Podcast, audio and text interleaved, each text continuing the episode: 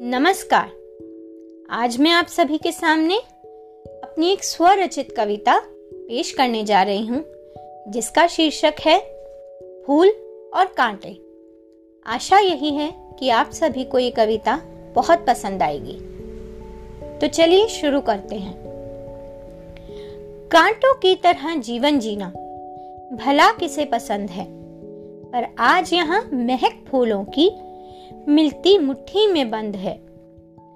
कांटा भले ही चुभन है देता, पर सहनशील बनाता है। खुद को सुरक्षित रखें हम कैसे?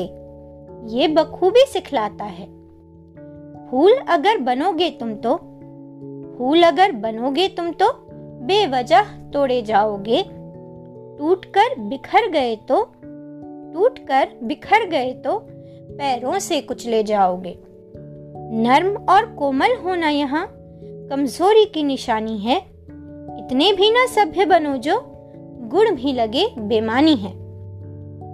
फूलों से खुश रहना सीखो, कांटों से मजबूती तुम। दोनों का जो मिश्रण हो तो बनी है जीवन बूटी सुन।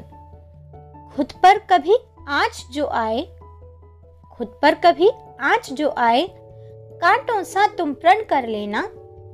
चोट करे जो मान पे तेरे, चोट करे जो मान पे तेरे, उंगली वो घायल कर देना, ताकि फिर से कोई कभी तेरी इज़्ज़त से ना खेल सके, ताकि फिर से कोई कभी तेरी इज़्ज़त से ना खेल सके।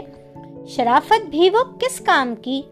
शराफत भी वो किस काम की जो दुश्मन को ना झेल सके? शराफत भी वो किस काम की जो दुश्मन को ना झेल सके? धन्यवाद।